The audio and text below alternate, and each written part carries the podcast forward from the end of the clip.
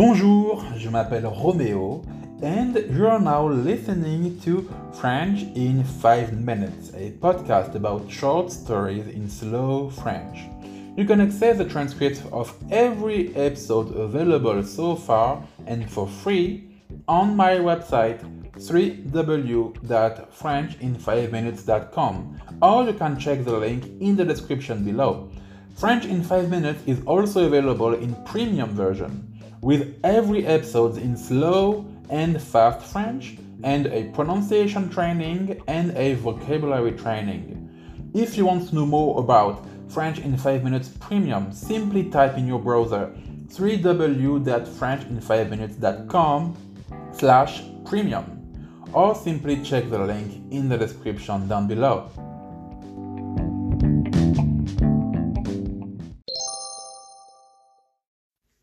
In today's episode, I'm going to talk about La Marne, which is a river in France.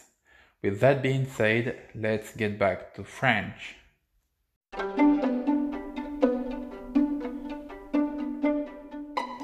Épisode numéro vingt-quatre. Vivre près de la Marne.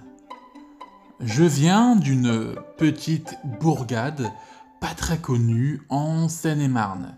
Ce département s'appelle ainsi car justement, il a la particularité d'être traversé de part en part par la Marne. C'est une rivière. Ça a certains avantages, c'est vrai. En été, par exemple, lorsqu'il fait beau et que la ville s'anime, on peut voir des couples se balader et se prendre en photo sur les ponts de la Marne. Les habitants en profitent pour nourrir les cygnes avec des morceaux de baguettes achetés au préalable à la boulangerie du coin. Et les différents bateaux qui passent sous les ponts donnent à ma ville un petit air de ville portuaire. Mais vivre près de la Marne n'a pas que des avantages, et ça peut même mener à des situations plutôt cocasses.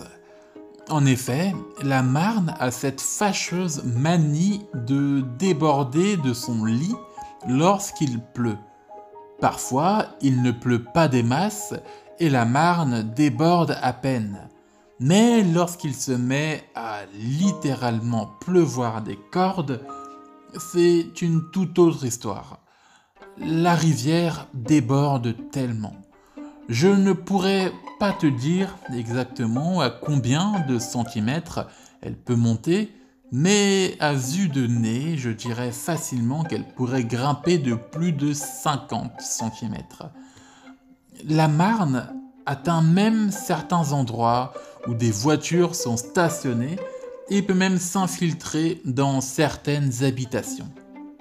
Je me souviens, une fois, le niveau de la rivière avait tellement grimpé qu'il avait entièrement recouvert le terrain de basket sur lequel j'avais l'habitude de faire du sport. C'était incroyable.